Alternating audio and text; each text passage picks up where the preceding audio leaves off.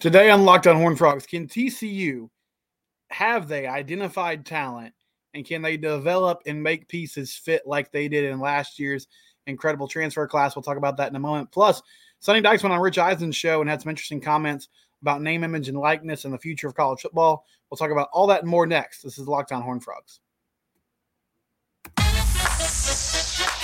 You are Locked on Horned Frogs your daily podcast on the TCU Horned Frogs, part of the Locked On Podcast Network. Your team every day.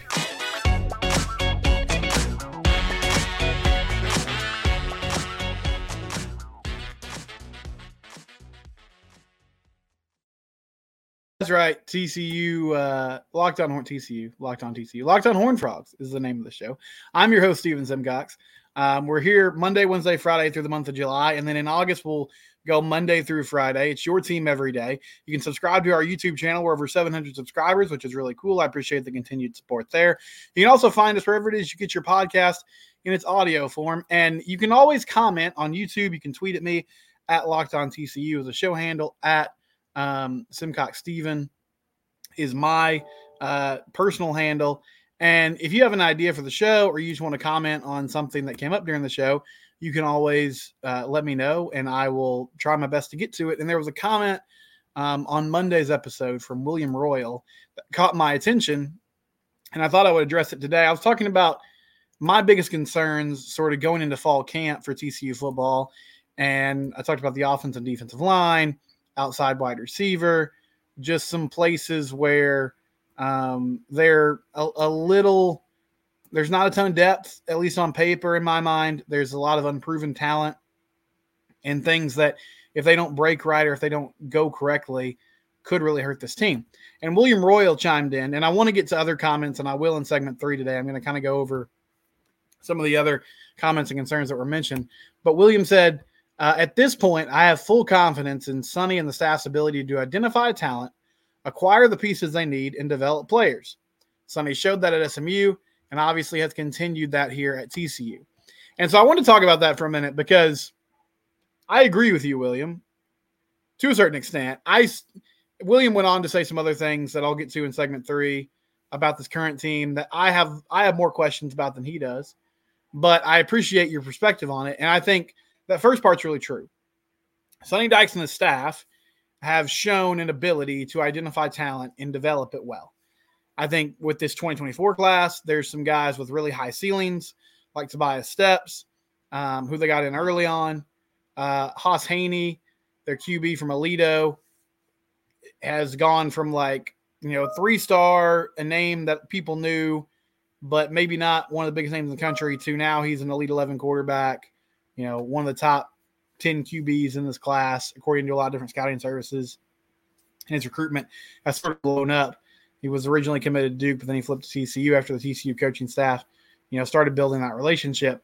And one thing that I thought about when William said this was the transfer portal class from 2022 was incredible because I remember when TCU made the college football playoff and there was so much discussion about, well, you know, traditionally TCU is one of those schools that they don't have what uh, people would call the blue chip ratio. And I don't know. I think Bud Elliott started this. And Buddy, Bud Elliott uh, used to work for SB Nation. Now I believe he's with 247 Sports. But Bud has been very um, steadfast on this idea of you like you don't win a national championship unless you have 50% of your players that would be defined as blue chip players, meaning like four star, five star players. And TCU's roster didn't didn't shake out that way. And of course, they beat Michigan. And then some people sort of had to reframe what they were thinking about that, you know, complex. Of course, we know what happened in that Georgia game, and a lot of those people that were sort of rethinking that leading up to the Georgia game changed their mind again. But Ari Wasserman's another guy um, from the Athletic who has the mantra like stars matter. This is the most important thing. Like talent acquisition is the most important thing in college football. You can't get by with just a bunch of dudes with, you know, two star and three star ratings and, and big hearts. But I say that to to mention that one thing that people were sort of putting in their mind, a narrative that started getting built uh, during that you know week leading up to the championship game after TCU won that game against Michigan was oh well TCU was able to buck this trend because they brought in a lot of transfers the previous season and they sort of overhauled their roster, which is funny because yes, they brought in a lot of transfers, but if you look at the guys that they brought in, I mean, Mark Perry from Colorado, who was great for them last year. He was a starting safety at Colorado. That was not a name that, like, when he committed to TCU, you didn't see people at 247 and rivals and On3, like, hitting the button going, oh my gosh, TCU landed Mark Perry. No disrespect. I just mean, like, Jared Wiley, kind of the same thing. Like, was a productive player at Texas, didn't have huge numbers, comes over as a really nice season at TCU.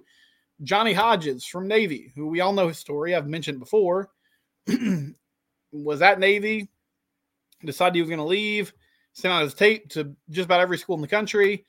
Northwestern and TCU were the only uh, people that came through and said, "Yeah, we'd like to have you," and um, he was good for them. Like he was there starting the linebacker was great. And the Northwestern connection was because his former high school coach was there.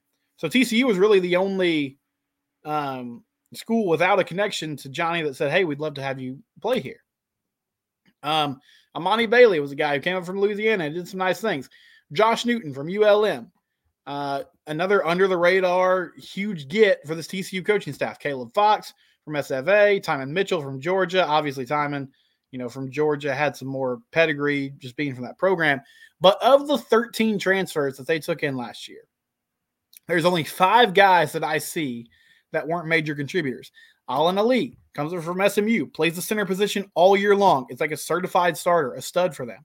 And so this idea that yes, TCU overhauled their roster in the transfer portal, but they largely did it by identifying talent, scouting it really well, and turning those guys into great fits for what they do. It wasn't these huge names. And so last season, I mean, they were pretty close to batting a thousand as far as guys that they added and the impact that they had. There were five players that I counted that didn't really contribute much at all um, from that transfer class last season. Corey Wren, Ish Burdine was another. But Ish played in the first couple games of the season. He just had a season-ending injury in the second game of the year, and so he was out. Um, Robbie Rochester from Southlake Carroll, but transferred in from UConn, was backup offensive lineman. Didn't play a whole lot last season.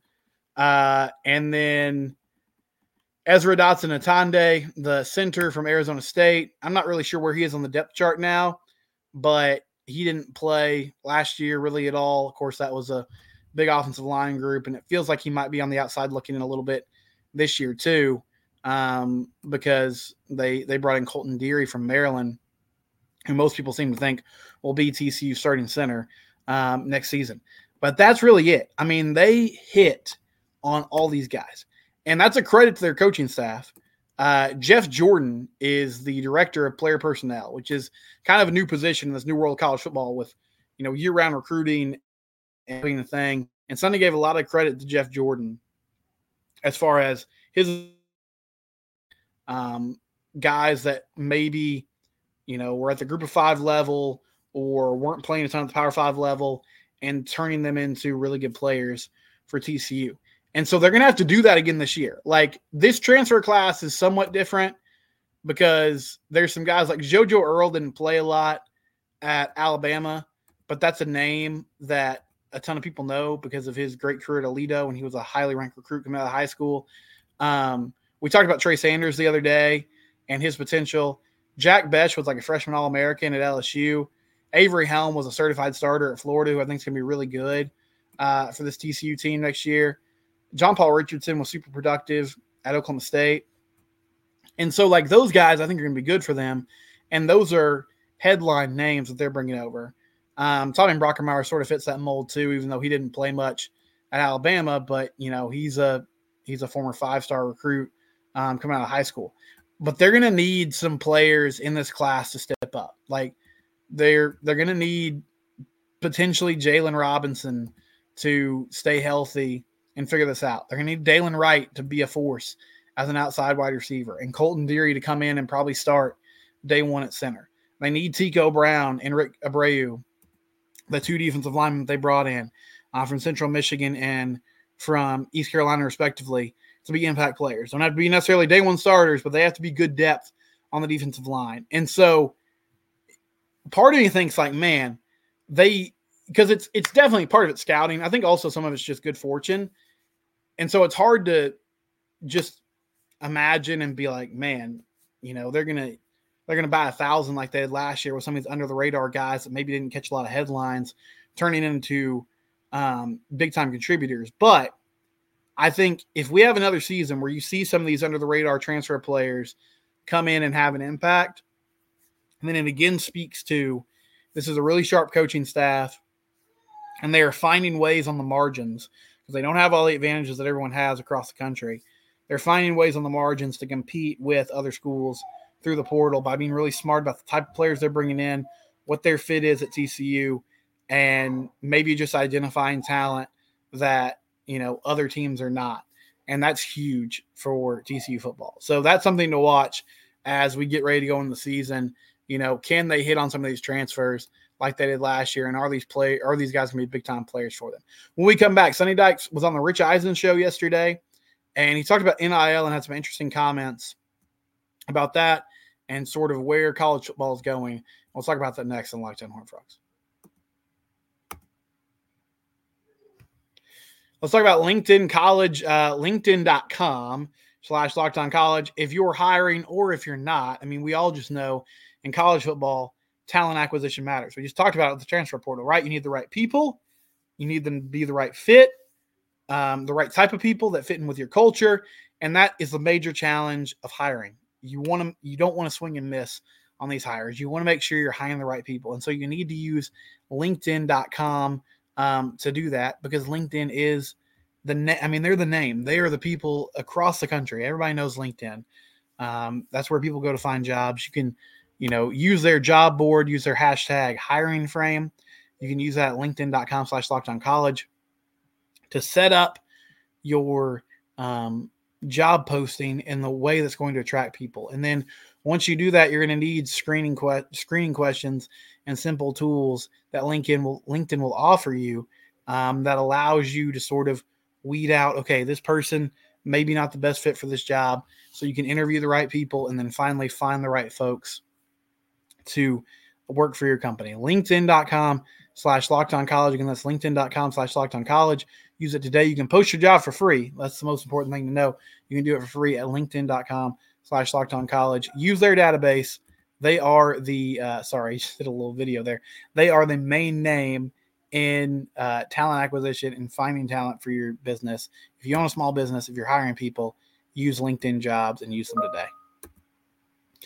Having all sorts of tech issues today. Sorry about that. Okay, let's keep rolling along here on Locked On Horned Frogs. Um, so Sonny Dykes was on the Rich Eisen show yesterday. Rich Eisen has a national radio show, also does a lot of stuff for NFL Network and uh, is famously a Michigan alum. And so that's always funny when he has Sonny on because, of course, what TCU did to Michigan in the college football playoff last year. And Rich was very complimentary about TCU after that game. I think he was one of the few people. There were so many people after that game that just talked about Michigan and their failures and didn't talk a lot about TCU and what they did. But Rich was one of the few guys that was like, man, that team was fast. They were physical. They came with bad intentions. They hit people and that's a good football team. And I appreciated that because there was so much reaction that didn't really include a lot of that praise. It was just what was Jim Harbaugh doing, you know, in, in such a missed opportunity for the Wolverines. But Sonny Dykes was on the program, just talking about the upcoming season, and Rich Eisen asked him about NIL. And so they're trying to, they, just as a general term here, um, the college football world is trying to find a way to regulate NIL. You know, we we know what happened. The NCAA failed here miserably. They put this issue off for years. They kicked the can down the road. They didn't want to acknowledge um, college student athletes as people that can make money. And so then finally, courts got involved and said, "No, you you can't continue to do this." And then all heck broke loose because at one time, you know, one day it was like you couldn't make money off endorsements, and the next day it was like, "Okay, now you can." and it's been a crazy crazy world with all the different you know opportunities for college athletes in the last few years um, and so there's a ton of questions about what can you do to sort of regulate this. And Sonny Dykes was asked about um, NIL and the future of it, and if he thinks Congress should get involved. Because right now, Tommy Tuberville, um, who was former Tech coach, also former Auburn coach, he has proposed a bill that will put some regulations in place uh, for name, image, and likeness. There's another, there's other members of Congress that are um, helping him with this. And Sonny said yes, he thinks the federal government should get involved. Now he went on to say like the federal government has a lot bet has you know much better things to do than worry about revenue sharing in college sports. But we need some sort of regulation, some sort of stopgap in this world because what we have going on right now is not working. Um, it's it's just a crazy time to be a college football coach. And Rich Eisen him point blank, have there been guys that have come into his office and been like, hey, I'm making the, this school's offering this much money to me. And so unless you can match that, you know, I can't, I can't be here. And he said, yes, that has happened. He didn't say who. Uh, he he could sort of alluded to it was mainly happening when he took over after you know Gary Patterson was let go, and they were scrambling to get that roster set. And so I can think of a few names of guys that probably came to him and were honest and were like, "Hey, you know this is this is what I'm being offered." And I don't say that to like demonize players because like this idea, people get upset about players leaving for money, and I get it. I mean, like we're all TCU fans here. We want guys to be super loyal to TCU. Um, but people make decisions based on money every day. I mean, you know, it's just like people go to different jobs because they got better money. Um, people take different opportunities because there's better money involved. Like that's a huge determining factor in just about everything we do. And so these student athletes are no different, right? Like they're trying to get the most for them. And yes, there's risk with that involved. Not everybody gets what they're promised. But um, I understand why they would be chasing those those different offers. And Sonny went on to say, for some of those guys that left, it didn't work out exactly how they wanted because these contracts, you know, along with the regulations issues, these contracts can sort of be written however. Like there's there's no clear, concise way that these collectives or whoever it is that's giving these endorsement deals have to write these contracts. So oftentimes, you know, these these athletes don't see the exact money amount or close to what they were promised because frankly people are you know over promising and kind of playing them and trying to get them to commit and sign um, before they really get down to the details of what they're actually offering these student athletes. Another thing he said um, that caught my attention was he was like you know grad transfers can leave at any time and they essentially have immediate eligibility. And he said, you know, there's some guys on on the roster that have graduated, and they could just not show up to fall camp. And he said that he hopes they do. And I, I think he was just speaking in generalities. Like I don't feel like he was talking necessarily about specific players that he's worried about. I, I imagine it's just one of those things that all coaches are constantly, um, you know, keeping them up at night because they have to be they have to be prepared for every different scenario. Um, but you know, as we've said, it's kind of the Wild West. But Sonny also said that he advocated for a long time uh, for student athletes to get paid. And he didn't, like, he doesn't have any begrudging feelings about this. He's, you know, he's not trying to hurt players. He wants players to get what they can. He just wants better rules and regulations in place for the future of NIL, which I think that makes a ton of sense. Um, and I don't know, but the, the issue is I don't know how we get there. And if you want to hop in on the comments here and say, like, if you have an idea for how we get better rules and regulations in the name, image, and likeness world, I would love to hear it. Um, people have mentioned like a CBA, a collective bargaining agreement, like pro sports. And that just doesn't seem super feasible. I mean, I, I get where people are going with that, but that means players would have kind of resolutions and, and um,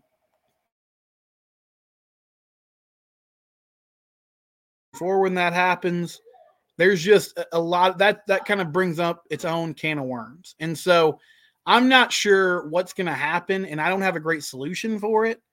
Um, but it's a crazy world, and I think there do need to be more rules. I'm all for student athletes getting paid, and for a long time, I was an advocate for like this is silly. The NCAA is is robbing these guys. Like they deserve to make some money. I just, you know, I would like to see some more clear rules. And and I don't know if that's limiting transfers to maybe two transfers while you're in college, you know, one free transfer, which is sort of what they've already done. If it means guys signing NIL contracts that are more binding, it's like, hey, you can come get this endorsement money, but you need to be here for two years. I don't know what the solution is, but somebody has to come up with a more uniform system because right now um, there's there's just really no rules and regulations to to what's going on, and it's a pretty crazy space. But all that being said, TCU seems to be doing okay. They're definitely losing some guys that are just getting money whipped and going somewhere else. But I feel like for the most part, TCU is doing what they can to take care of these student athletes and be competitive in the NIL space. When we come back, uh, we'll take one more break here, and then we'll wrap up with some audience questions. This is Locked on Horned Frogs. All right, final thing here. Uh, I talked about Trey Sanders and his potential emergence on Monday. I also talked about questions going into fall camp, and some of you chimed in. Um, Craig said on YouTube, Trey's character and determination is reminiscent of a player last year named Max. No matter what the world thought about TCU, I never heard a negative word about Max. That level of can do is universally acclaimed. Yeah, I mean, Trey's definitely a guy that a lot of people are rooting for. You know, not just TCU fans. I think Alabama fans are. I think across the country, if he has a good year and the more and more people hear about his story, they're going to be rooting for Trey. We love comeback story. We love people that put their head down and work hard and get the job done. And he's definitely an example of what can happen when you don't give up and um, when you don't really give in. And that's that's going to be a huge rallying point, hopefully, for this team this year. Uh, Richard Berry said, I never looked into how severe the injuries were for Trey Sanders. So that's a real wild card there. Um, his main question is chemistry. Can this team get together fast enough to not have any slip ups at the beginning? Last year's team, there's a lot of players that have been together for a long time. They knew each other's tendencies. If they can get together, then we should be fine. That's a good point. You know, one thing else about chemistry, it's it's a tough needle to thread. And I I remember I've told the story before, but I remember being I was producing Matt Mosley's show um, in the radio world, and we had Gary Patterson on before the 2021 uh, season, and he talked about how that team he felt like that group was the that team had the best chemistry he had seen since the Rose Bowl. And that was coming off the COVID year. They finished strong, you know, coming back that next season. Landed Zach Evans late in the in the recruiting process. There was some excitement, there was some energy around the team. And uh, then of course they lose to SMU at home. And then it seemed like things kind of imploded. And there were murmurs that, you know, after the SMU game, a lot of that chemistry sort of went away. And I, I, think last year's team had great chemistry. I'm wondering how much of that was built by just winning some close games. I feel like when you start winning and that momentum gets going, it's really easy to stay together and and lock arms and be one unit. Um, and Sonny talked about that. I mean, you just talked about how mature that team was last season. And so it's a good point. Uh, and unfortunately, it's just one of those things you never really know until, you know, stuff hits the fan, how the team's going to react. But – um, yeah, chemistry and the ability to withstand some adversity is gonna be something that's fascinating to watch. Blake Murphy said Miller was a man all last year. We might see running back by committee until somebody emerges. Uh, yeah, Kendre Miller was fantastic, and Emari Demercado was really good too. I feel like we will see running back committee by committee for a while, um, and then eventually somebody should hopefully take the bulk of the carries. But running back is one of those positions that I feel like you can't really get a sense of it until you know, you get some contact going. And so I think they're going to see how these guys um, stack up once the games start. Uh, Zoom Play said TCU, the running back room is one of the best in the country. They're going to be more explosive than last year. I would love to see that. I mean, I know Monty Bailey is an explosive player. You know, Cam Cook's the name we mentioned. We'll kind of see what he looks like when he gets there in fall camp. Um, there's definitely potential there. It's just about it coming together at the right time. William Royal, I shared some of his thoughts earlier. He also said uh, if Sonny Dyke says we're 10 deep on the defensive line, then I believe that. He's not super worried about the OL or DL. He thinks they have dudes and they brought in some more dudes. Um, he thinks they have more talent than last year's team. And the question will just be can they stay healthy and put all the pieces together to win big games? I have more concerns about the O line and D line than you do. But yeah, I mean, Sonny's not a guy that just kind of throws things out there. So I definitely took took note of the fact that he thinks there's depth on this defensive line, even though I have questions about it. And we'll sort of see how that plays out as as the year goes on. Um, but you're right. I mean, they were so healthy last year. that is one of the big wild cards here. Uh, Tanner McKinney said he's curious about how good the running back battle is going to be um, and who the starting linebackers are. I think linebackers pretty set. I mean, I think it's going to be Johnny Hodges, Jamoi Hodge, and then, you know, maybe Shad Banks. Um, that would be my first guess, or potentially Terrence Cooks. They're pretty deep there. Marcel Brooks is another name to know. We'll see how that how that plays out. And then CFB underscore fan said uh, for fall camp, I'm wondering who the number one wide receiver will be. And uh, there's just a ton of guys he doesn't know. Yep, that's going to be a big question. Who kind of emerges as that number one guy on the outside? We'll see here over the next few weeks once practice starts. We'll be back again on Friday. I'm Steven Simcox, your host. This is Locked on Horned Frogs. It's your team every day.